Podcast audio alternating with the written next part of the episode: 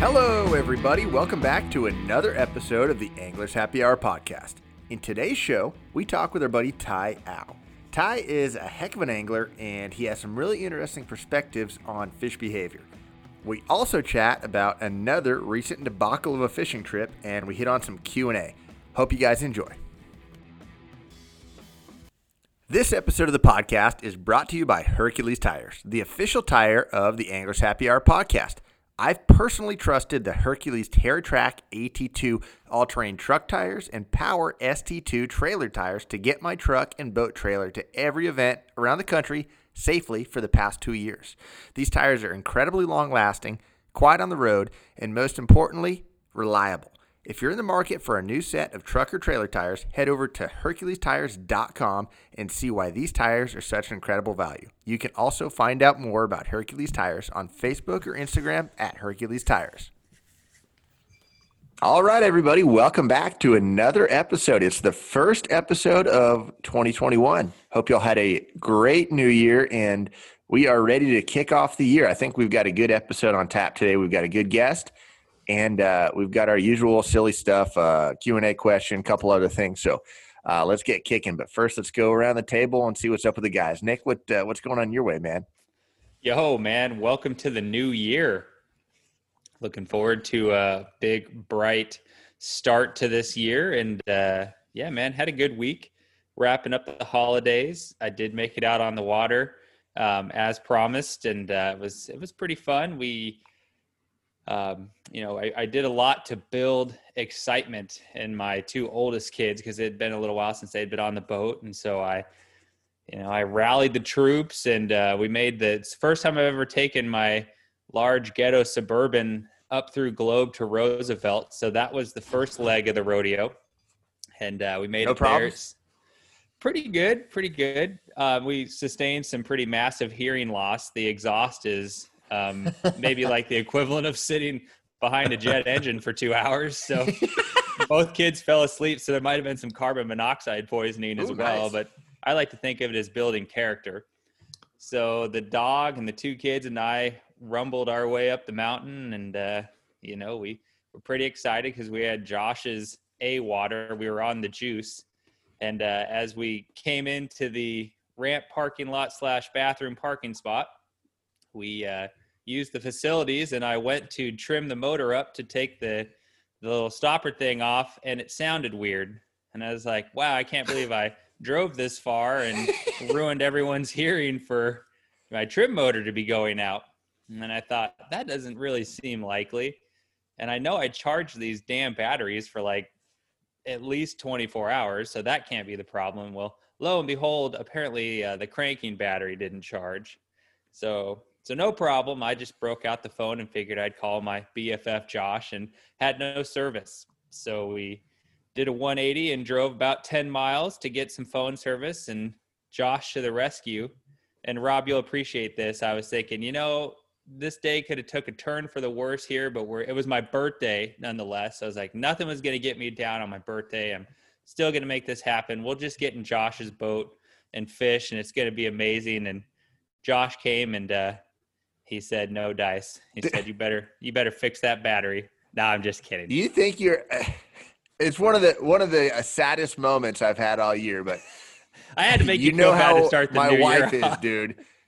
If if you think there were three people coming on my boat under any circumstance with my wife in the boat during COVID, you're crazy, bro. I And- bought one I'm of those so- I'm orange so sorry. inflatable I'm suits. so sorry, but there's no chance.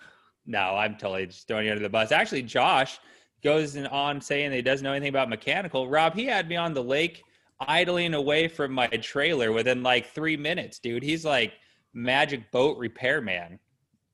Oh, you know I've. I've got What was the battery dead, or what'd you do? Did you jump it? What'd you do? Yeah, well, I couldn't jump it. I think it was too dead. I had we. He's like, we'll leave the cables on it for a while, and that brought some juice to it, but it was just, you know, the orange had been juiced, the battery was toast. So luckily, my uh, leads were long enough that I just swapped them over to one of my trolling motor batteries, and then drove to the spot, and then swapped them back, and. Uh, we uh I, I just wanted to make Josh feel bad. He was awesome, dude. He freaking came over, helped us out. Everything was good. And uh and then we still went and poached his juice. I had no front graphs and uh, we proceeded to each kid caught three or four fish. We did cheat with live minnows though. That's but, awesome. Uh, they had such a great time, dude. It's so funny, like the obliviousness of seven and five year olds had no idea that I was like stressed and angry. And they're just back there like naming minnows and stomping them into the carpet of my boat. Like four of them just got mushed, dude, deep into the carpet. But you know, patina. I was laughing, dude, because like the whole, literally the whole time, they're just like they're giggling and talking and like like seriously the for the three hours that we were around you, you know, and, and sometimes we were several hundred yards away, but we would just hear them having a great time, man. So it's cool. And and Nick, I mean, he honestly watching you, dude, was pretty cool because like you're it was obvious that your goal was for them to have a good time. Like, and that's what dad should do when they he takes his, his kids fishing, right? But like it was not so much like, oh, I'm gonna fish and you guys just stay back there and be quiet, but like you, you didn't have a rod in your hand more often than you did. The whole time you're like looking at them, you know, focused on them. So I thought it was it was pretty cool, man. It was uh it, it looked like they had a great time. So like you said, no matter Thanks, what, they don't they don't know that about the massive mechanical failures that were going down and the fact that uh you know that um just everything dude they just had a great day so you made it happen Thanks. Yeah, the naivety of kids is like makes you have a little bit of faith in this dark world when they can just be like having fun despite all the crap that's going on. And dude, my daughter got a Polaroid camera for Christmas. And so we've been like lecturing her, like, don't waste film. Don't waste film. So dude, you could have like the Loch Ness monster breach at Grapevine and and like have the perfect shot. She'd be like, Am I allowed to take this picture? She's so obedient. She's like petrified to take a picture. But once we warmed that up, dude, she took pictures of everything, and, then then they're putting it in their little photo album. So a great time was had by all. We lost some hearing, definitely lost some brain cells, but uh, it was What- pretty great, Why do most of your fishing trips start with jumper cables? dude. We need to work on this. At many times at night when I can't sleep, I just think of like I have this weird brain disease of like I don't know what it is, man. I just I love buying absolute garbage that doesn't work and then like romanticizing how it's going to work and then it doesn't. So, I don't know. I need to get sponsored by a battery charging slash jumper cable company. I wonder if there's any of those in Taiwan that are looking for some elite level representation. what you're not mentioning is the corrosion that was happening on your battery terminals bro like i You look- hopped in the boat he looked right past that. completely corroded dude completely corroded like to where you can turn it with your fingers and like like it was the uh nut was tight to whatever the the, The post. deals that go onto the terminal the posts but like you could turn all the cables like this you know uh 360 degrees so there that may be part of the problem Well, I'm no electrician, but isn't that how Ben Franklin invented electricity? He was like flying a kite with a key on it, and then the lightning bolt. I thought that like could, um, you know, it like encouraged connectivity when you have that loose, you know, connection. I thought it was Occasionally it does. Yes. it's good for getting electrocuted. yes. So Yeah, I milked a really boring story into like four minutes, so I deserve a Grammy for that. But I wanted to make Josh feel bad, and I wanted to get compliments about being a good dad. I did both of those, so I think I'm done here. So, do you guys do you guys recall like um, when you were younger, all the fireworks going off on New Year's Eve? I had Like- more today than ever, dude. It's oh terrible. my god! So here's what I'm going to do next year.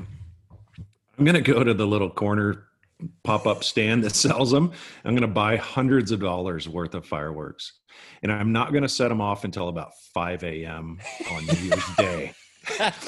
That's hilarious dude That's like brilliant. i live in a super quiet neighborhood but at 9 a.m they went off 10, or, i'm sorry 9 p.m they went off 10 p.m 11 p.m and 12 I mean, on the just- hour huh oh my goodness how about dude. that it was like they were shooting a handgun in the air is what it sounded like obviously they weren't but it was yeah so next year i'm going to do a little walkabout and see who's doing this and they're going to get it in their driveway about Dude, they a.m. had the nerve to wake up my 18 month old, and nobody's got time for that. Like, once Yeah. he goes down for the count at night, that's when freedom finally has been achieved. And yeah, I, I'm with you, man. I think that's a fantastic strategy. yeah i think that's the only way it's going to get resolved so It's hilarious. That's hilarious. I love how we're just the grumpy old men who hate fireworks now, but just the fact that you're scheming and you've got that plan, and I can picture you that early in the morning, being the only one up in the whole oh, neighborhood, Oh, just yeah. getting revenge. It's You hilarious. could get like a trailer behind your mountain bike, and you could just like shoot them off as you make the loops around your neighborhood. No, I'm gonna I'm gonna single out who did it. I don't want everyone Oh. to have to suffer. It's So, probably your whole neighborhood, dude. I think we just alienated like all of mankind and especially our listeners because everyone but us loves fireworks. Clearly, well, 11 years ago is when I learned not to love them anymore. Ooh. And the reason is we went to Puerto Rico. Boyd played in a baseball tournament in Puerto Rico, and it was awesome. Don't get me wrong, but like opening ceremonies of a baseball tournament in Puerto Rico consists of about an hour and a half worth of fireworks. I'm not hey kidding. man, they know how to party. Oh, hold on. Closing ceremonies of a baseball tournament in Puerto Rico consist of about two and a half hours of fireworks. It No was kidding. phenomenal, but I'm over it. I never have to see another firework in my life, and I'm good. God, just fell right there. That's pretty. That's Yeah. crazy, man. That's a lot of money in fireworks to go. That Oh, it was long. They're phenomenal. They- down there. Yeah, it was it was actually pretty spectacular, but I'm I'm good with it. I'm done now. The kids must have loved it. Well, they were out in the field, all the teams, and Boyd's like, we're getting showered with sparks and all kinds of stuff for like two No hours. oh, yeah. So it was wild. That's It's all about the show. Yep. Well, t- someone else talk about their week. They got anything good, or is it just a angry old man and fishing? Dude, Oh, I'm so afraid to talk about stuff because I'm afraid we're going to make people drink. I love it. Okay, about so the burger house? teed up, teed up 100%. perfectly here. Uh, we had one of the funniest things uh, on New Year's. Uh, our listener, uh, Oscar Chip, 21. I think his name's. I I know his name's actually Steven Jackson. Um, hilarious, hilarious drinking game he came up with. He uh, tagged us in this thing on Instagram, and he said for New Year's, if you wanted to play the Anglers Happy Hour drinking game, you would have to take a shot every time.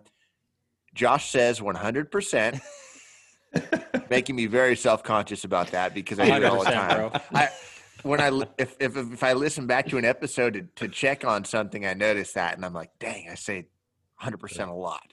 Uh, so thanks for calling me out on that. Nick mentions his RV. Rob talks about fixing his house. Nick interrupts a guest to tell a joke. They're damn Which funny though. I might add. Hilarious.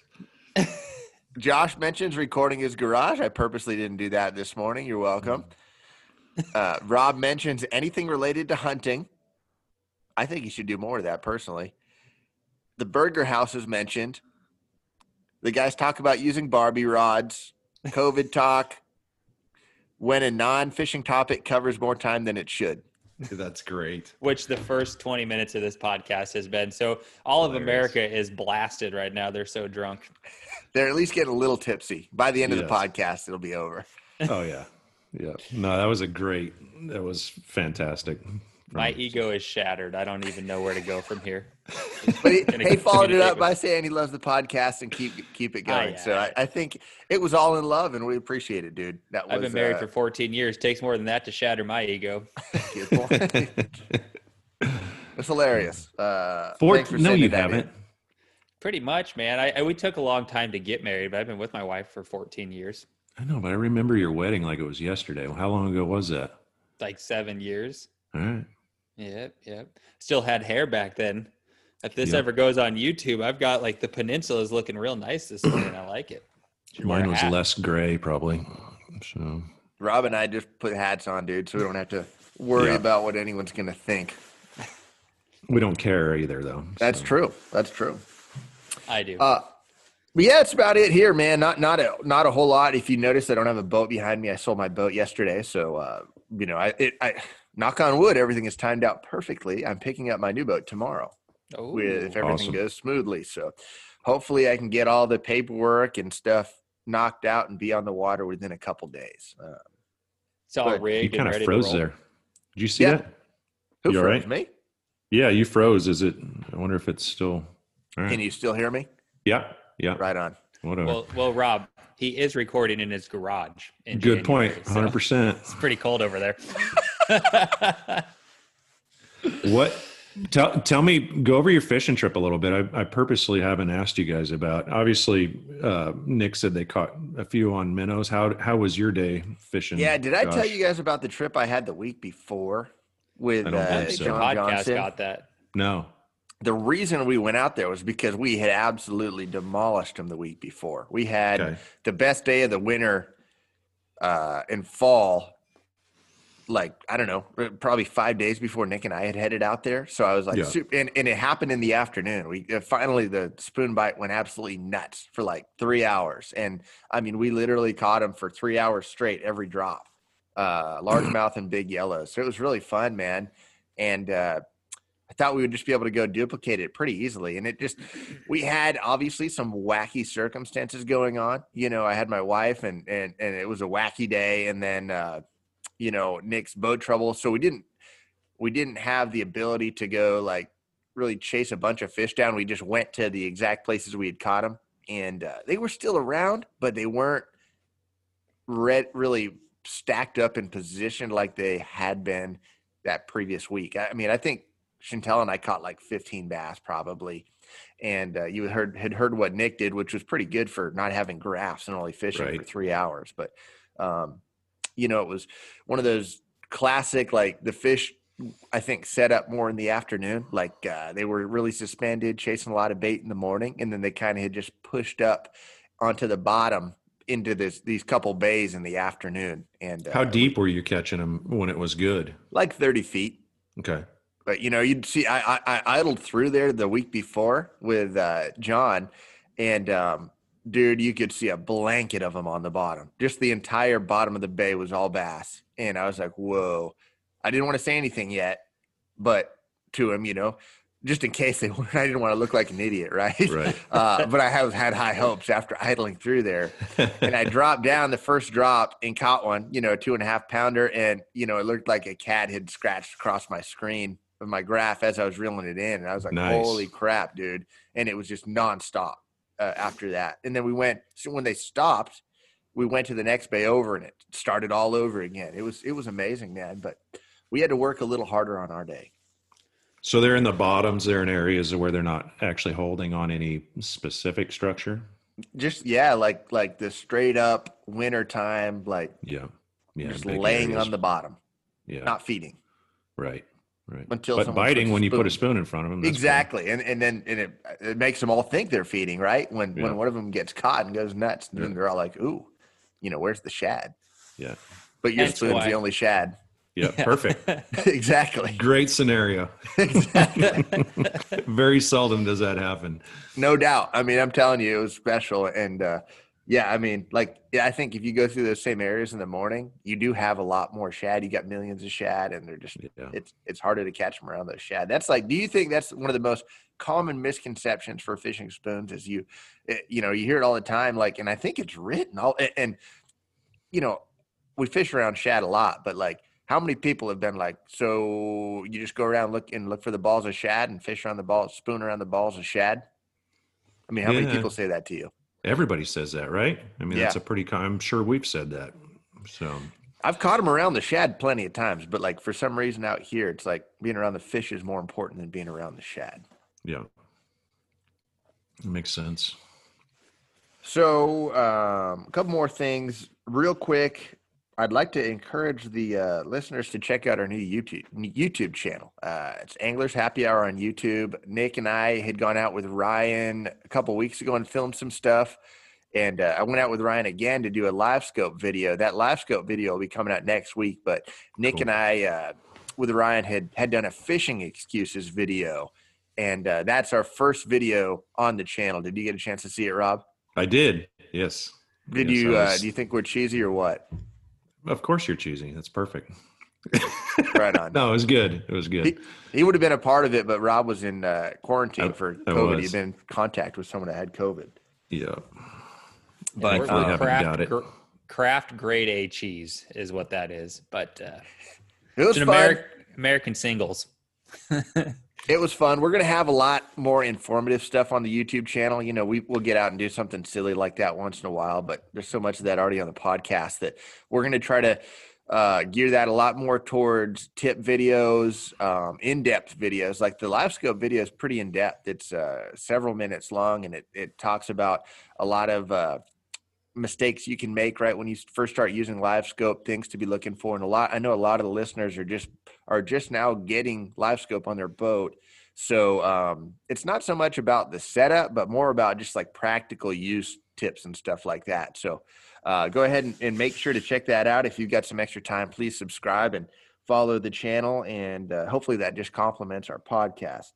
Uh, we do have a, one q&a question. And uh, again, yeah, please keep sending these in because these are, uh, are, are fun for us. They're usually they're usually good questions, and uh, if you've got to make sure you send them in on on our uh, email. What's what's our email, Nick? Anglers Happy Hour at gmail.com. Yep, that'll work. Info at Anglers Happy Hour is also. Yep. Email to us or send them to us on Facebook or Instagram. But this one's from Jason in California. His question is When does the winter bite transition into pre spawn, and how does your approach change on the fishing side.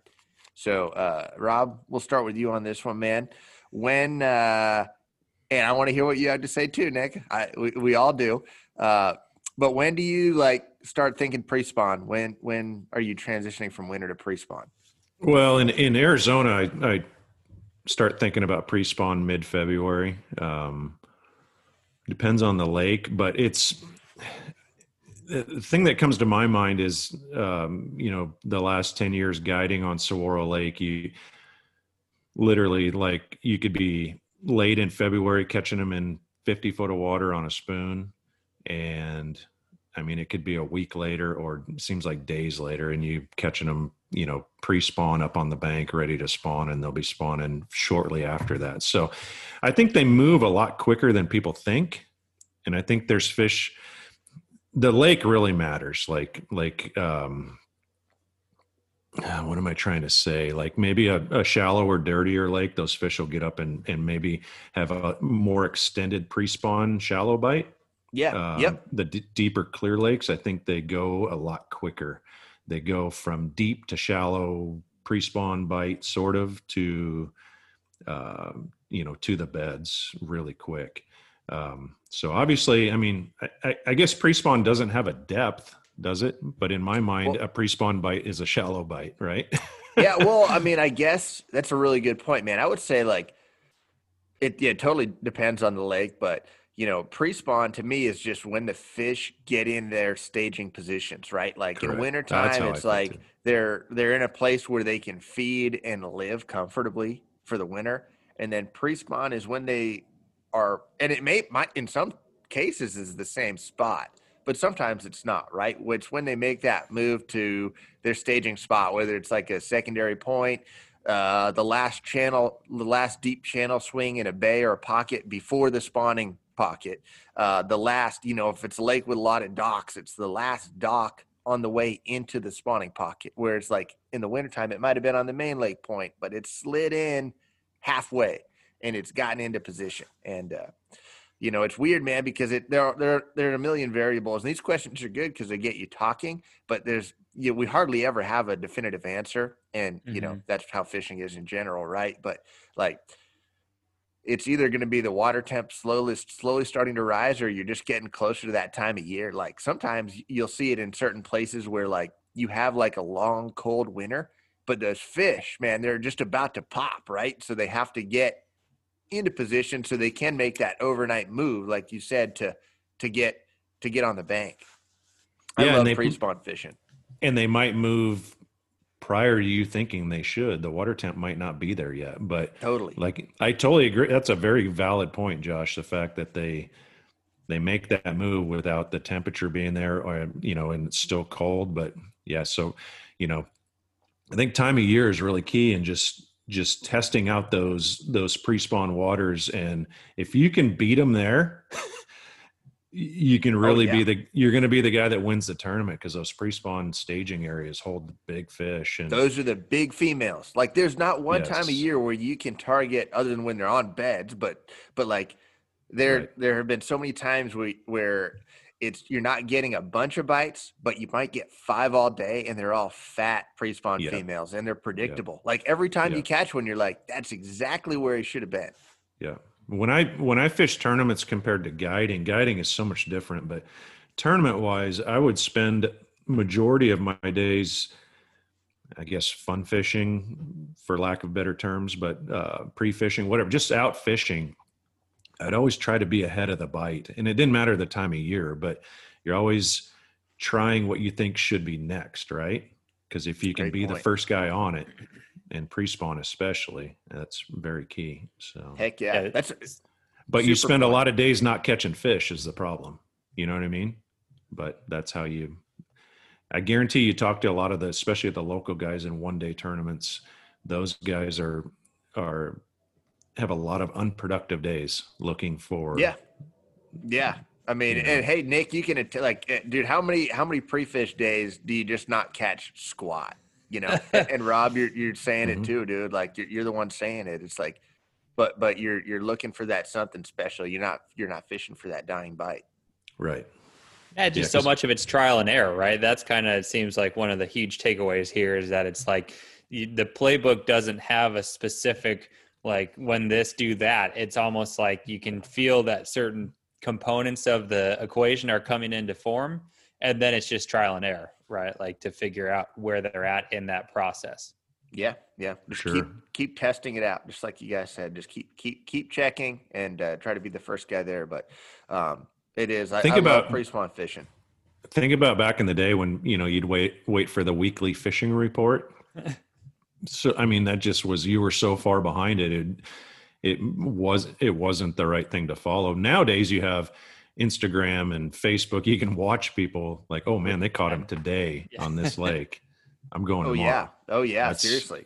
It's a little more instant and a little a little bit. Um, it's probably more productive because you're you're right on them when they're you know doing what you think whatever the guy on Instagram or whatever Yeah. said right. Oh yeah. Yeah. Maybe I true, mean, may- maybe an- not, but One thing you could do is like if you want to be that guy, which we all we will all want to catch more fish, and we'll do pretty much anything to catch more fish, right? So like you're talking about seeing a picture that some of a fish someone caught, and I'll do this with tournament results a lot. Like we aren't allowed to get any information in Major League Fishing, so we can't be getting any reports or, or talking to anyone. But one thing that you can do is you can look at like a lot of times, like if we have practice starting on a Monday and there's a local tournament on a Saturday, I'll log on to that local tournament website and I'll look at the fish the winners caught, and um, you can you can learn a lot from stud from looking at these fish, man.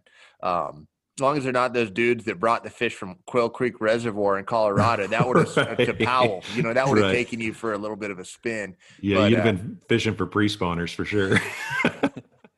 Yeah, yeah, no doubt. Like you can look at the fish. fish and learn a lot. You know, you could see, you know, the the you know, if they're super pale, they maybe just came from deep water, they're super fat. Like in the springtime, we're moving ahead a little bit, but uh, you know, dude, you could tell a, a, a pre-spawn fish from a, a post-spawn fish so easily. And uh, you know, the hey, C-section scar is that what it is? yes. exactly. If three out of the top four teams have, uh, you know, their fish have uh, jacked up tails, man, you know, it, it tells you if it's your first day on the water, oh man, I, you know, might be able to catch them, uh, you know, throwing a top water, throwing throwing something that's a little bit of a, a more of a post spawn pattern than, um, you know, fishing right up on the bank, you know, pitching a pitching a uh, creature bait. So, anyways, um, anything else to add before we uh, send our interview, uh, send over to our interview? Just shout out to Jason in California for a great question. That was uh that got us going. Appreciate Heck that. yeah. Yeah. All right. Thank you, Jason. And uh, uh, we got a great interview today. We got Ty Au. Um, he's a uh, uh, you know fantastic tournament pro here from Arizona. He's got some big news. He's got some big stuff he's doing this year. So uh, I know he'll be fun to talk to. Real insightful. So let's swing it over to him. All right, Ty Au. Happy New Year, dude. What uh, what do you have going on your way? Uh man, it's just this new year, new beginning, and uh, honestly, man, uh, I'll, I'll be honest with you guys. Been pretty stressed out. I think I, I uh, mentioned to mentioned to uh, you when we talked a few days ago, and uh, I might as well announce it now.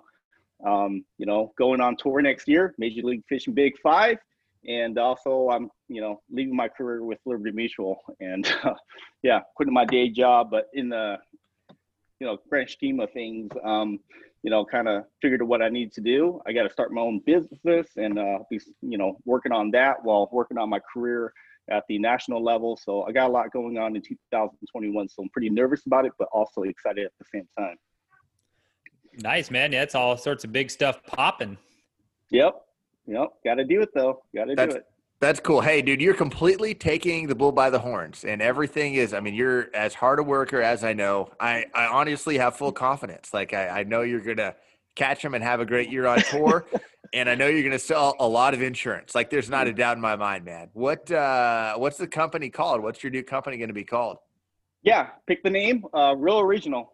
My last name, all all insurance, because I'm gonna be doing you know both personal insurance and also commercial insurance as well. So I've been licensed to do insurance, both P&C, health and everything, life. I won't be doing the health side, but you know, also implementing life insurance. But uh, mostly P&C, commercial insurance, and uh, had a license for 14 years. So I'm a veteran in the insurance business. So I figured it's time to go on my own and start up the the, the business called All Insurance. Cool. Nice man. Right you know that's a that's actually a beautiful uh, foundation you have laid because you know in in the uh, not really self-employed, but to some extent self-employed world, mm-hmm. insurance mm-hmm. is great, man, right? Because you can be out doing other things and still keep tabs on that, keep the revenues coming in. That's uh that's beautiful, man. Nice. I, was that planned originally 14 years ago? Did you have a crystal ball, or did that just organically take shape? Yeah, uh, when I was in third grade in career day, um, Perfect. you know, I, I, said I was going to grow up to be an insurance agent. So, uh, you know, most people want to be firemen. And, no, I'm just kidding. the fake Denzel oh, Washington yeah. came. Keep it coming, Ty. Nick no, needs sarcasm thrown his way, and and you have got uh, the ammo, dude. So yeah. keep it coming. So no, really, what it was is um, a story behind that. I was a, a, a manager at a gym. It don't look like it now, but I was a manager at a gym, ran a gym, Valley Total Fitness and uh, one day a guy came in and, you know, I hooked him up with a membership and he asked me if I ever thought about getting into insurance.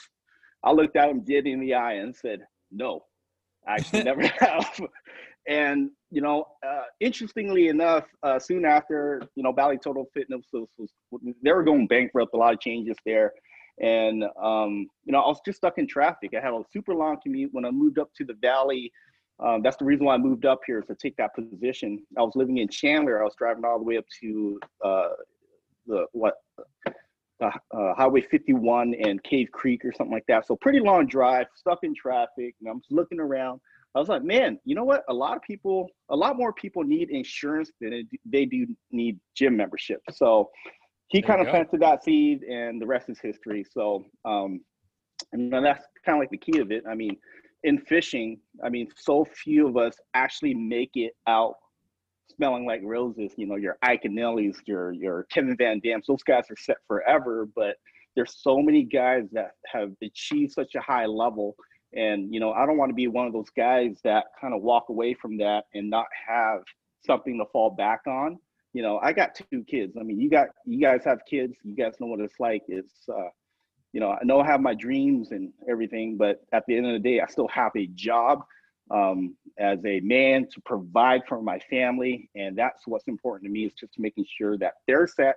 Because I know myself, I'm not going to do well fishing if things aren't right at home. So um, again, it's going to take me about two years to rebuild because, uh, you know, it's, it's kind of scary uh, going into, you know, this year knowing that I have to start from scratch, not only at the national level because I'm a rookie now, but uh, also my career. Like, you know, I got to find my first client um, here in about a month. So I'll be set up in about a month and things will be ready to roll. That's when I start my tournament as well. So might as well start the new year with the big bang. Sounds like you're gonna have a lot of free time, man. Hopefully, you can find something to do with it. Uh, actually, yeah, there you go. I was just like, wait a minute. Oh, sarcasm. I, I like it. well, Ty, dude, that's awesome, man. Uh, we're stoked to see, like, uh, watch both of those deals progress. To take it back over to the fishing side, man, can you? A lot of our a lot of our listeners are Western listeners. They already know you. Um, a lot of the Eastern listeners have heard of you, but can you give us just a, a quick background uh, of your fishing from you know like like where did you grow up? When did you start fishing? And uh, you know uh, where you at right now, man? Yeah, uh, approximately 21 years ago, it's just a kid that you know um, got into bass fishing, um, and and I was walking in a tackle store with my brother. It was World Bait and Tackle, I believe, at that time, and we saw a flyer. Oh, there's tournaments here in Arizona. It was just we're just kind of looking at the price, and uh, decided just to go sign up. It was uh, I grew up fishing Patagonia. If you guys don't know Patagonia, it's a small lake south of the valley, south of Tucson, uh, by about an hour. It's only about 30 minutes away from the border, and it's surrounded by tules, grass, things like that. So I grew up fishing there. That's where, for an Arizona guy, um, that's where I learned how to fish grass, flip things like that. And uh, when I accepted that job offer at uh, Valley Total Fitness, moved up to the Valley, crystal clear water, deep. You know, um, that's where I learned the finesse game. So, uh, been fishing tournaments for what 21 years now. Uh, fished, jumped up to fish at the regional level about seven years, eight years ago now. This will be my eighth year. And um, again, Arizona native, born and raised. Uh, quick funny story I was actually born in a car on the way to the hospital. So I was meant to do car insurance. Yeah. Yep. Interesting. Yep. Right on. Dude, your dad delivered, huh? Uh, actually, my I think my dad was at work. It was my uncle that delivered. Wow. Uh, yeah, on uh, 22nd and uh, Alvernon down to Tucson. So pretty cool. I was born next to a zoo. I almost had that experience, man, with my uh, my first son, and uh, it. I think every father or you know mother too, but we're guys obviously. That has to be up there with like some of the most intimidating prospects. I remember like about to run red lights because my wife was gonna have it.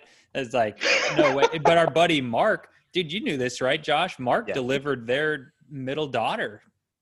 Crazy. Mark Walker, aka Forrest Gump, dude. He's done everything. Mark Yeah. Walker. So wait, Yeah, did you he know move to Mark Alaska? Walker. yeah, he moved to Yeah. Alaska. It's where they Yeah, deliver their own kids. Wow. Wow. Yeah, was Yeah, it was there like a snowstorm or something like that? And uh, Dude, three feet fell in 30 minutes and he was wearing you know hawaiian shorts and flip-flops and i'm sure there's some layers there that need to be uncovered Yeah, it's like the cool. Cumberland tournament uh, last month, two months ago. nice hey ty Yeah, did you that's fun. start out or didn't start out but you fished as a co-angler for a little while didn't you Yeah, yeah. Um, that was well, part of the journey right Yeah, I, I think the last recession, depression, whatever you want to call it, back in uh, whatever nine years ago, uh, lost everything. I was one of the guys that lost absolutely everything, and uh, got back into fishing after my brother dragged me out of the house to go fish the California Delta as a co-angler. Um, I fell back in love, back in love with the sport. So, you know, after that, I just want to fish tournaments, and my brother had gifted me like a old Honda Accord. It's a 1997 Honda Accord he bought for like seven to eight hundred bucks, just so he can get around, you know, find find work, things like that. And uh, you know, that's my tournament vehicle. Uh, kind of funny looking back that, you know, after work, I would drive around. You'll see me in a 1997 Honda Accord. My legs, my, my, my rods laid on the passenger side, driving around from tournament to tournament. I'll, I'll, you know, I slept in it a couple times, just you know, fishing as a co-angler. I just wanted to go out there and compete, and I did well. One the year, unfortunately, couldn't go because my son was born um, at the uh, divisional or state championship at Havasu. So I didn't get to go that year, but next year I bought a boat. You know, signed up for my first FLW. It was what the EverStart series back in the day at, at Roosevelt. The last time they were here, uh, that was my first regional level event. I remember that tournament when I bought the boat. Probably only about like three weeks before that uh, got paid, signed up. By the time I filled up my truck and boat after practice, I remember logging into my account, checking. I'll never forget looking at $117 to my name for the next two weeks until next payday. So that was pretty scary, you know. But fortunately enough, Josh, uh, Josh, Josh, you were in that one. You finished what third in that tournament? uh, we made the top ten together. I finished second. Yeah, second, yeah, second, yeah, okay, yeah. yep, uh, yep. But yeah, I was about to say, dude, your bank account wasn't empty for long. no. Um, so I, I think I won like fifty five hundred bucks. And the funny story be, uh, just before that was, you know, how I bought the boat. I was I was saving up, um, and I was, I was trying to buy a house for my family because we were living in a tiny room, had a like a, a 15 by 12 foot room. I mean, everything that I owned was inside that room.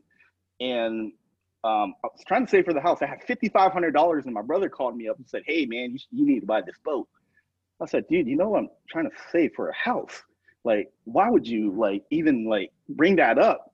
But if you guys know Voo's very financially responsible, he wouldn't tell me to buy something if it, it wasn't such a good deal. So I found the boat was Tom Lee. You guys remember Tom Lee? Yep. Yeah. So Tom Lee was moving back to the motherland, he said. So he was getting rid of everything here, and he had that boat. It was valued by uh, about 26, 27,000. He wanted to give it to me for 15 grand.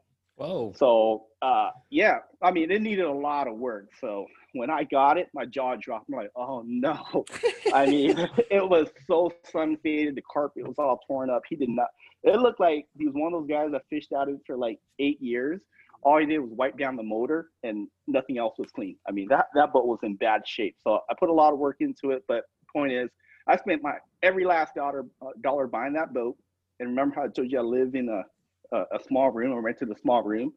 Before buying that boat, I had to call around to a bunch of buddies saying, "Hey, man, you think you can store my boat at your house until I buy a house?" I mean, imagine if you guys got that call from you know some dude that uh, you knew in the fishing community. Hey, can I use my can I you know park my boat at your house? How long? Uh, I don't know. Uh, Indefinitely. TBD. So, eh, so, I got to give a shout out to Andrew Napoleon. Um, oh, nice. Me, yeah, he let me uh, park my boat there for like five months.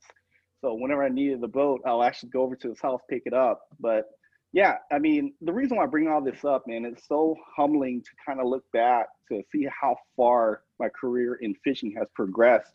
And uh, yeah, I wasn't born with a silver spoon. It was just years and years of hard work and um, just frustration that got me to this point. I mean, a lot of wins, a lot of losses, but um, so yeah, I mean, the reason why I wanted to do, uh, bring that up is I just want to encourage people out there that hey, you can do it too. You know, there's a lot of guys that you know were in the same position as you know I was, and you know you can. That's why I always tell people, hey, you need to go fish as a co-angler. At least just get out there. You know, start networking with people, start getting to know people because you know those people that you meet today, you know, are going to be the people who might recommend you for a deal, um, you know, some help later down the road. You're going to learn things as you fish, and um, you're just going to be more competitive over time. So, I mean, I remember a post a long time ago, Josh. It was on AZ Bass Zone at the time, and uh, someone had posted like, "Hey, who who do you think the next Bassmaster or national guy is?" And your name got mentioned a lot. And this is before you blew up at the national level. So it's super cool to see that, you know, your career has progressed to a level that you know most guys just dream about but i know that you worked your butt off for it well i mean hey dude it's i've i've been super lucky and um, mm-hmm. i was gonna say like you know it's, it's cool to hear your story you know i've heard it before and it's cool that our listeners get to hear it because uh, you know like i remember when i first like you know when things started to come together and um, you know i was fishing the tour level and you know i dude i for my whole life i had bought like uh used rods used reels you know uh, you know never never owned anything new always did everything as cheap as possible ate the pb and j's did all did all that stuff. And um dude when i started to get like pallets of brand new stuff shipped to my house like i had this super guilty feeling right like like I don't deserve this at all. And yeah, there's Ty like, you know, p- looking, pointing behind him and like, I was going to say, I was going to ask you if you get that, but dude, you've, you've, you've, you've earned it through hard work. Like yeah. you, you've, you work your tail off at your day job to provide for your family. And then mm-hmm. dude, like, you know, every spare minute that you're not working with your family, you're working on fishing and, and you've gone out yeah. and earned it, dude. You haven't, you haven't, you know, been, been given anything. You've earned everything. So like you, mm-hmm how, how, does it feel, dude? Like to have a brand new boat and, and, have pallets of tackle now showing up to your house so you can go compete uh, and and fish the the Big Five Pro Circuit next year? Um, man, it's it's just it's surreal. You know, if that if if it makes any sense. Um, you know, that dream has it's been a dream since I was I started fishing. I remember watching these guys on TV, Larry Nixon, and you know all these guys, and just you know, like anything else, it's a dream. You know, some people dreamed of being rich, owning like Ferraris and stuff. I didn't dream any of that. I dreamt of what I'm about to go do is to fish at the national level. And I saw the general. They call me uh, the, the name they call me is General Ty or whatever, right? Because the General Tire Tire sponsorship. But the real General, Larry Nixon, is going to be out there, and I think it's so cool that a lot of these guys I grew up watching are going to be out there competing. Skeet Reese is going to be out there. You know, that was that was pretty cool to, to Totally see. cool. I was bummed out didn't see uh, Josh Bertrand on there. Um, but you know, I know it's, I know it's hard with everything going on. I couldn't imagine fishing two national, uh, you know, scheduled events. But I was you know, hoping I, to, I bro. Like we talked about it at first. I was planning on doing Yeah. both, but there's just one of the schedules laid on top of each other. No way. So I'll yeah, I'll just do the Bass Pro Tour. But yeah, dude, it's gonna be uh it's probably it's it's the stoutest field they've had, you know, p- probably ever. Honestly, dude. It's Yeah. probably the stoutest field, the FLW tour, which is now the MLF Big Five Pro Circuit. It's the tough it's the stoutest field they've ever had. Uh I know you're gonna do good, dude. So like uh I love how they doing- changed it. Go Oh, I love go- how they changed the practice. When I start, they changed the practice from three days to two days. So yeah, two days to figure that lakes Oh, okay. Here's a Yeah, no big deal. here's here's something. Nick and I were talking with Rob uh, in the last segment about uh, pre-fishing and, and how Yep. uh, and, and just some of the dynamics of it, dude. But that was a question I had for you. It, so we talked about just how busy you are in general, right? And even fishing Mhm. local and regional tournaments, you're pretty famous for like not having as much pre-fish time as most others and going out and having a good tournament. Um, what are some of the things that you think helped you with that and, and how is that going to translate into next year uh, of course it's Uh, different man because these are massive bodies of water and i get it it's it's tougher but Mhm. um dude like what are things that help you on a short practice Um, yeah, you're absolutely right. I mean, a lot of people don't know this fact about me, but for the last nine years since I started my career at Liberty, never had time to practice, couldn't practice. Friday is always my busiest day. So literally I would show up at a tournament and just fish with no practice and no knowledge of where these fish are going to be, things like that. I thought it was a curse and I was upset about that. Um, it would be the right word for quite some time, but over time, I saw that it was a blessing in disguise, meaning that it gave me the ability to go out there and just fish and read the conditions. You know, uh, you know when to, when to move, when to stay, when to slow down. The biggest key that I mean, one of my biggest secrets, if you will. I don't have a lot of secrets. I'm pretty open. Um, you know, I just want to help people catch fish. But uh, one of the biggest things I pay attention to is barometric pressure over the years, I've developed a system to help me with my decision making process, and it all relates to barometric pressure. So I'll give you an example. You know, we all know, hey, when you go out there first thing in the morning, throw reaction, right? Or when it's windy, throw reaction. Uh, wind is your friend. But I figured out that wind isn't always your friend. Wind is only your friend when it's a low barometric pressure causing the wind to come into the area that you're fishing. So if you're in an area um, and high pressure is wind coming from the north, most of the time here this time of year, I want to say about 80% of the time, wind coming from the north is going to be high pressure. I'll give you a perfect example. Lake Pleasant two weeks ago, was it two or three weeks ago where you and I fished? yep Um, yeah, I knew that reaction bite was not going to be there. It might be there first thing in the morning, but uh, I knew that reaction bite wasn't going to be there. It was going to come in around noon. I saw the barometric pressure was uh, going to drop later in the afternoon. Now, before we got into our flurry, I had called it out that you know this they're going to start biting. So what had happened was around 12, 12:30, the wind shifted from the south I did look on my app that I use to see when the barometric pressure dropped. I knew it was going to drop later in the afternoon. So what I did was I waited until the afternoon to get on that reaction bite where most guys would have thrown re- reaction from you know morning to noon, give up on it, pull out in the main lake, go drop shot. Um, I knew that that was going to happen because when I went in, six boats were leaving the creek arm. So when the wind shifted from the south, it was around the same time my app said the barometric pressure was going to drop. So I told Daniel, hey, they're going to start munching. Not even 10 minutes after I said that, I caught that five and a half. We caught that three. I lost one. He catches a three. He loses a big one. I broke one off, and then I broke one off on a Neko rig. So yeah, I fished horrible that tournament, but it was enough to still win that event. We had like 85, 86 boats, so pretty big team tournament in Arizona. But again, no practice. Uh, you know, rewind to another tournament that Daniel and I won at Alamo around the same time, late in the afternoon, one o'clock. Wind shifted from the south. I knew that they're going to start biting re- reaction. Picked up a chatterbait and uh, you know smashed our weight for an hour and a half, two hours, and uh, won that tournament as well. But it's these little key things that I pay attention to and just fishing the conditions. Um, you're not going to see me out there throwing reaction when it's glass calm most of the time. Um, and uh, you still have to use I'll common sense, right? Yeah. Yeah. I mean, yeah, yeah, yeah, 100%. yeah. You still you still got to be around them. You still got to find them. You still have to have some knowledge of, you know, where usually the tournaments are won at. You know, so living in Arizona, being a native, born and raised here. I'm 37 now. I fished these lakes for a long time, and even with practice back in the day, I found that I'm going to go to the same places, do the same thing. I might as well just save it for tournament day. That's cool. Well, hey, that's Yeah. there's a lot of dudes that get so stuck on what they did in practice. And, and Yeah. hey, I mean, I think we've all been victims of that. I've done it myself, Mhm. you know, and uh, Yep.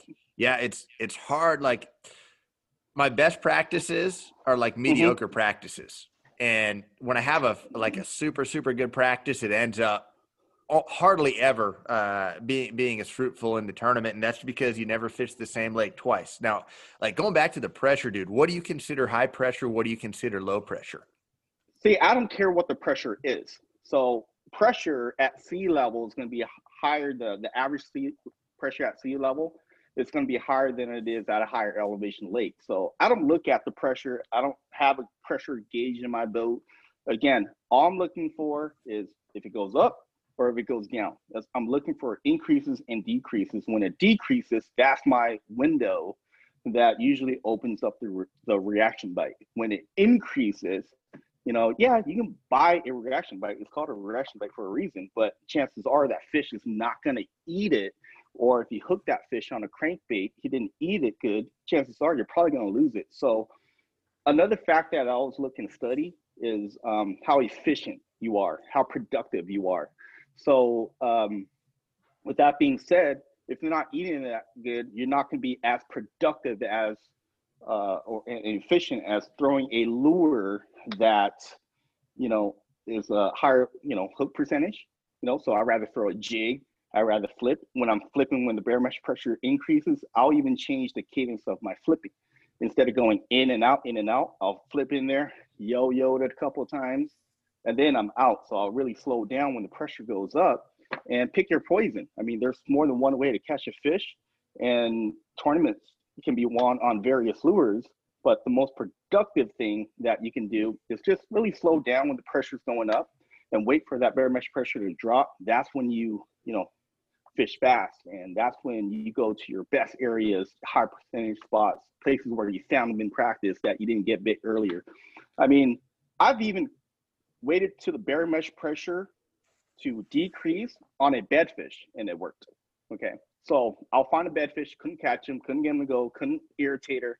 I'll leave. Make a note of that. Later in the afternoon, I know that, you know, my a window drops, uh, uh, drops. I'll go back to that fish and you'll see that the mood of that fish, she's a lot more aggressive. She's willing to play and I'll catch her. So, I mean, That's I'm giving away all my secrets. What do you I'm think giving about this, a lot Nick? of secrets right now. I'm just writing as fast as I can so that I can copy all of Ty's secrets, man. I'm It's hilarious, yeah. I got Dude, well, hey, now, now after it's been on this podcast, like seven more people are gonna know. So we're uh, we're in Yeah. trouble, man. the secret's out. here's the thing, guys. Um, knowing and doing is two different things. I mean, knowing as well as I know, I even struggle with it because some, yeah, I'll be honest with you, sometimes when I get to practice, mo- you know, I'll practice for regional level events.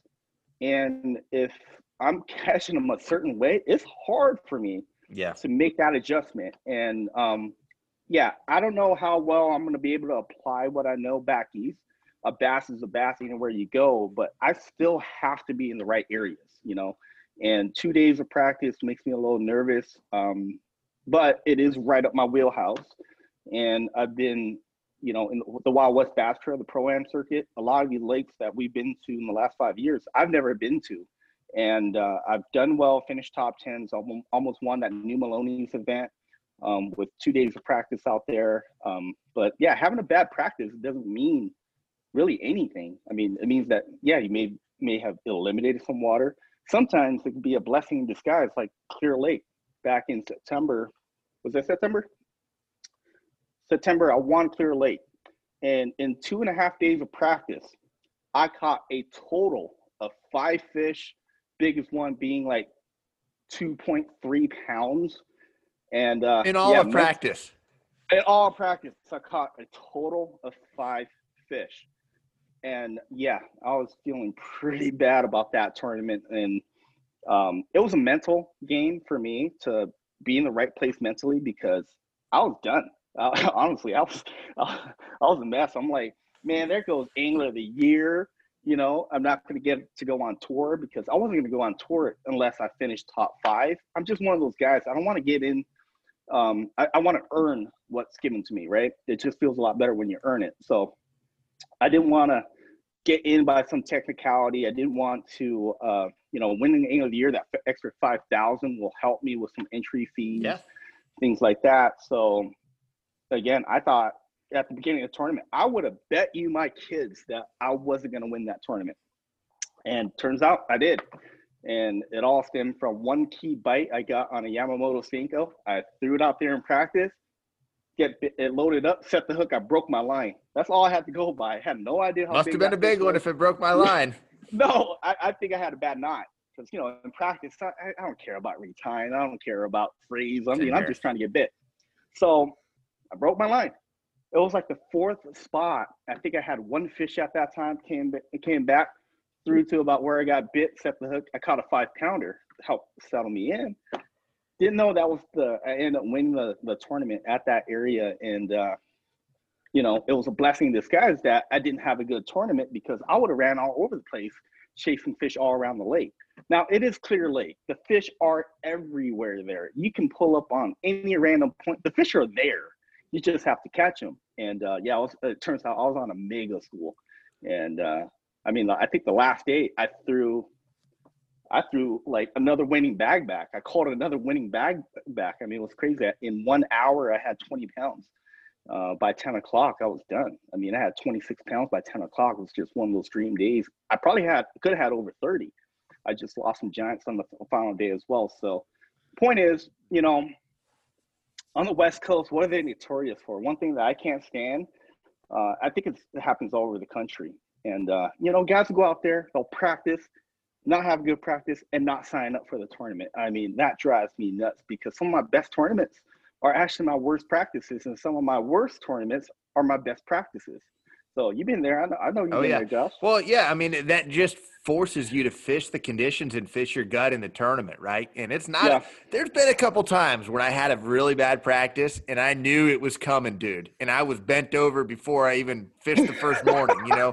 But, but a lot of times, like if you just get one or two clues, eh, but you're still mm-hmm. completely open minded, that's the ideal scenario. You know, like the best year I ever had was 2018. And I remember every day of practice telling, you know, my buddies or my family, like, hey, I, I, they'd go, How was practice? And I was like, ah, I, I don't know. It wasn't that yeah. good. But then, you know, the tournaments would go great. Uh, so there's definitely something to that, dude. And and you're right. It's easier said than done. You can tell yourself all these things, but you know, you get out on the water and things aren't going your way in practice. It's easy to get down, and uh, it's easy to the demons get in your head. You know, uh, yeah. even trying to get you to go against what you told yourself you were going to do. But you'll do good in the two day practice, man. You know, like the, it having having a short practice like that on big bodies of water too it forces you to really pay attention of course you're paying attention you're paying attention to the pressure but to all the conditions to the wind and it's so important you know and even for for someone that's going to have one day to practice a local lake or or you uh-huh. know just whatever the scenario is you, you pay such close attention to the wind because and the weather because that that dictates when you're going to be able to do certain things you know and uh, you know you, you might yeah you can't show up to the lake saying, "Well, I'm going to fish shallow one day and deep the next day," and just go out yep. and do it because the, the weather conditions might dictate. It might be you know flat calm on the first day of the of practice and, and super windy the second day. So hey, maybe you're better off getting out offshore that first day because the second day you're not going to have that choice. It's going to be too rough to go out there anyway. So yeah, um, I, I what one thing I like to do is I like to look ahead of time and practice for the conditions, you know. Um, and I learned that at the Delta the hard way. uh, in at the Delta. I want to say five years, six years ago. I went out there with a big old rat. Here, I got it right here. This guy right here. Okay, pretty big bait, and um, my brother bought it, you know, for me on Christmas.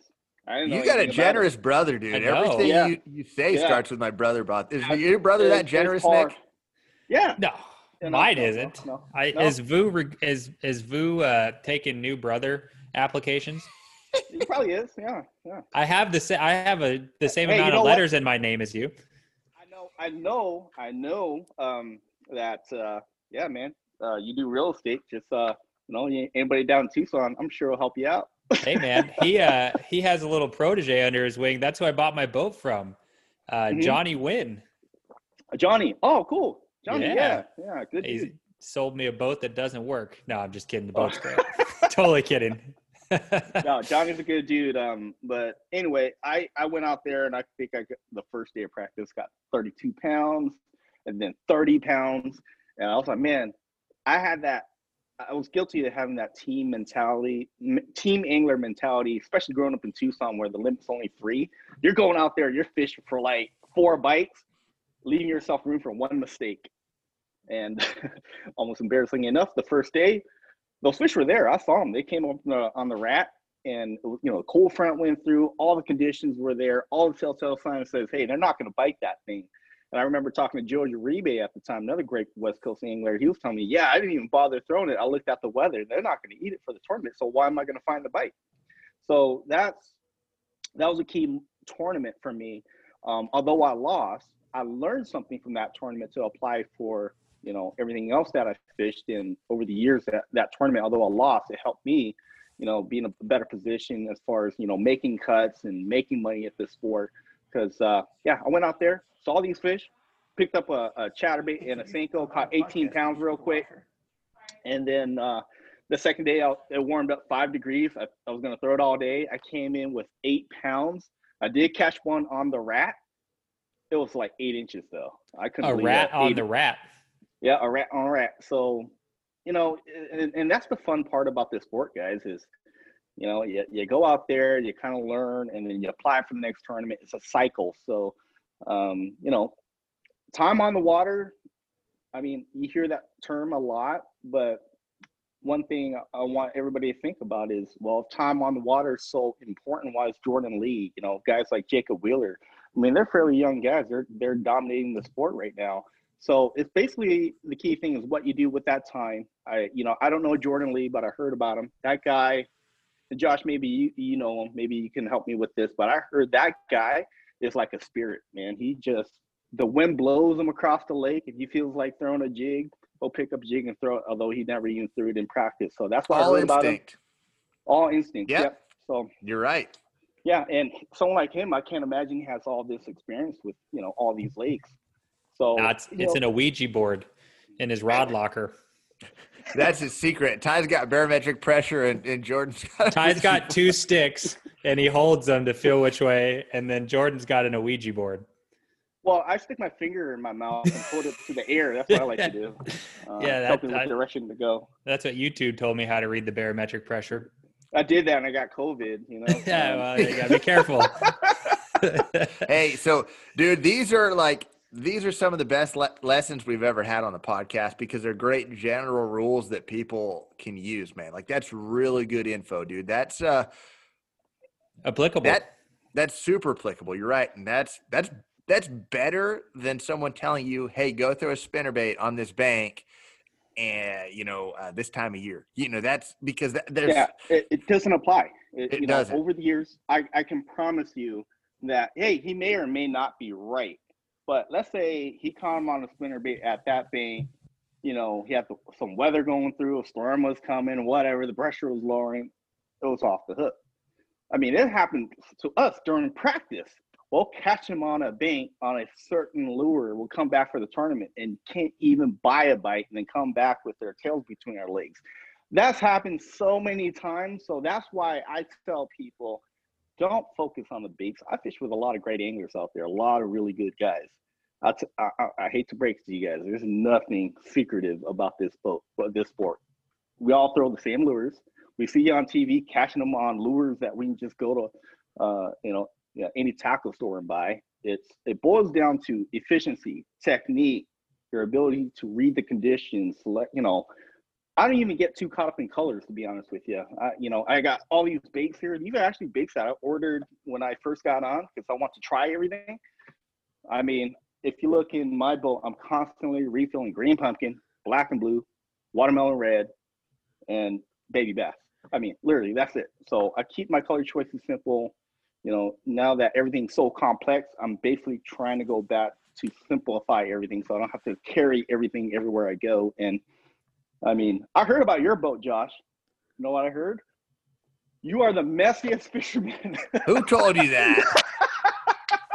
yeah, your boat is loaded with tackle and you can't find anything. Is that right? Is that yeah, true? and you know, I'm just uh I'm just a pack rat by nature. It's just Yeah. like it's by nature, and I, I'm with you where I don't get crazy with what's actually tied to the end of my rod, but I've got to have it because I'm just like, Mhm. there's that one time when I might need it, and like Yep. it was. It was to the point when we could share baits. I would have dudes that would constantly come up and find me during practice because they knew I would have it. You know what I Easy mean? money, right? You just charge them five bucks. Like, oh, Yeah, you need yeah. that? Sweet.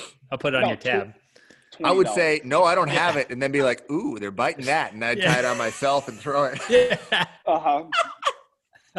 there we go. Now we're getting to the juice. This is Uh, good. oh wow, that's I, I didn't know that. Just Hey, kidding. Just kidding. I'd give him my last bait if I had to. Yeah, see, there's the politically correct Josh we all love. Ty, Yes. you were talking about kind of the the simple, but you know, like just true aspects of what makes someone great, and I think confidence is in that too, right? It's everyone's throwing the same bait, reading the conditions, and then you know, hanging in there, right? I tell you guys something. Be real with you guys. Um, I wouldn't say I'm really that confident as a person, you know. Um, and and I think you know, to for me, it's a good thing because you know, even like looking at on paper what I've done on the West Coast, which last time I looked, I think it was like 16 top tens in the last seven years. Um, the last four years, I won Angler of the Year in some sort of capacity, like you know, whether it be Team Pro and the Wild West recently last year. Um, I still wouldn't say I'm I'm, I'm 100% confident in my abilities, but that's also a good thing. I look at that as a good thing because, you know, when when when I'm feeling that, I feel like I go out there, I, I try harder, I wake up earlier, I stay out later because I feel like, you know, behind. I, you know, you, you have to be true to who you are, and for me, I like the thrill and ch- eh, eh, of chasing somebody down that's ahead of me. So I personally like that. Uh, it just makes me work harder. So you know, if I'm ahead, you know, uh, I might slack up a little bit. So that's why for me, it's important to progress, important to learn, important to uh, get a little bit better each day. And um, again, that's just my whole outlook on everything that I do is just to kind of be a better version of me the next day. So uh, with that being said, um, yeah, I, you know, I, I, I- really don't know. Everybody seems so confident that I'm going to catch him next year, which I'll be honest with you, I really don't know. I'm smack in the middle. I, I really don't know. Things can go really horrible for me. I'm just hoping that I don't go out there and embarrass myself next year. Because, you know, let's face it, there's uh, quite a few guys that have done that. But on the flip side, there's a few guys that have been really successful, like Josh. So um, that, you know, keeps me motivated and keeps me focused. You're gonna do good, and, and it's fishing, right? So you're gonna have a bad tournament. Uh, every single person does, dude. And, and- but Mhm. you're gonna do good. I know you will. Uh, you know, but and that's that's just all there is to it. You know, it's at the end of the year, it's gonna be a good year for you, I- I'm sure.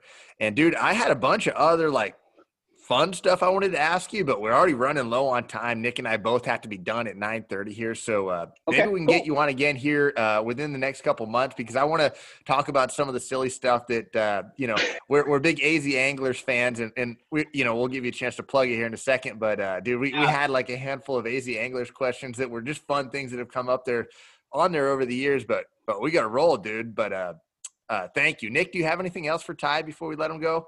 Yeah, man, I've just got a cramp. I was taking down all these notes, dude. Thanks for sharing nugget upon nugget of of just fishing greatness, man. Thanks. Heck I yeah. appreciate it. Yeah. So as Josh mentioned, um, yeah, I started AZ Anglers as a Facebook group. Um, and again, I mean, anybody's welcome. So just because it's AZ Anglers doesn't mean that you have to be the AZ Anglers. We've got guys from all over the place, guys that come and visit Arizona. Got like 23,000 members on it now. It started on a Sunday when I was bored and had no idea what I signed up for because I, you know, I got a lot of flack and dealt with a lot of things. It's the internet, but I accept it for what it is. And uh, great group of guys, made a lot of friends on there, learned a lot of things from these members, and had a lot of laughs. So appreciate you guys being a part of it as well and uh, showing us love. But uh, anyway, have a great rest of your day, and uh, really appreciate you guys inviting me on the show. I actually been wanting to do this for a long time. Thank you. Yeah, I mean, yeah, dude, it's pleasure, we're, we're thrilled that that we got you on, man. And uh, yeah, it's uh, you got a lot of good stuff going on. Where can people uh, follow you on your personal pages? Yeah, so um, you know, I'm mostly on Facebook because Instagram to me is where all the kids that you know in school flip through pages to look at pictures and didn't read anything. That's where all the people. ah, you're just an old man, dude. man after my own heart. But uh, yeah, yeah Nick is up, too. Um, what the heck? Instagram is for the ladies, bro. That's all there is on Instagram. Rob likes Instagram because he's there yeah, for the uh, ladies. Uh, for, anyway, um, yeah, just look me up. Tai Au, T A I, last name A U, super short. Um, just my page, please. Uh, you know, I got a personal Facebook account too, but um, again, I usually use my fishing stuff. I'm holding up the trophy, and then on on Instagram is Tai underscore Media, and then next year I'm going to start up a, a well, get back to YouTube as well. So just po- posting, you know, how-to videos and just simplified things, and hopefully information that'll help people out there catch more fish. Cool. Right Heck on, yeah. brother. Well, dude, All hey, right, that cool. was awesome. Uh, everyone, go check Ty out, and uh, thanks, Ty. I'll uh, I'll see you soon, dude. I'll uh, I'll see you on the water sometime this month, I'm sure. Hey, you owe me twenty bucks. Huge thanks to Ty for coming on, and as always, most importantly, thank you all for listening. Hope you all had a great New Year's Day, and uh, let's hope 2021 is going to be a good year. I know we're all looking forward to things, hopefully, just getting back to normal in this world. So, uh, have a great week, and we will chat with you next Monday.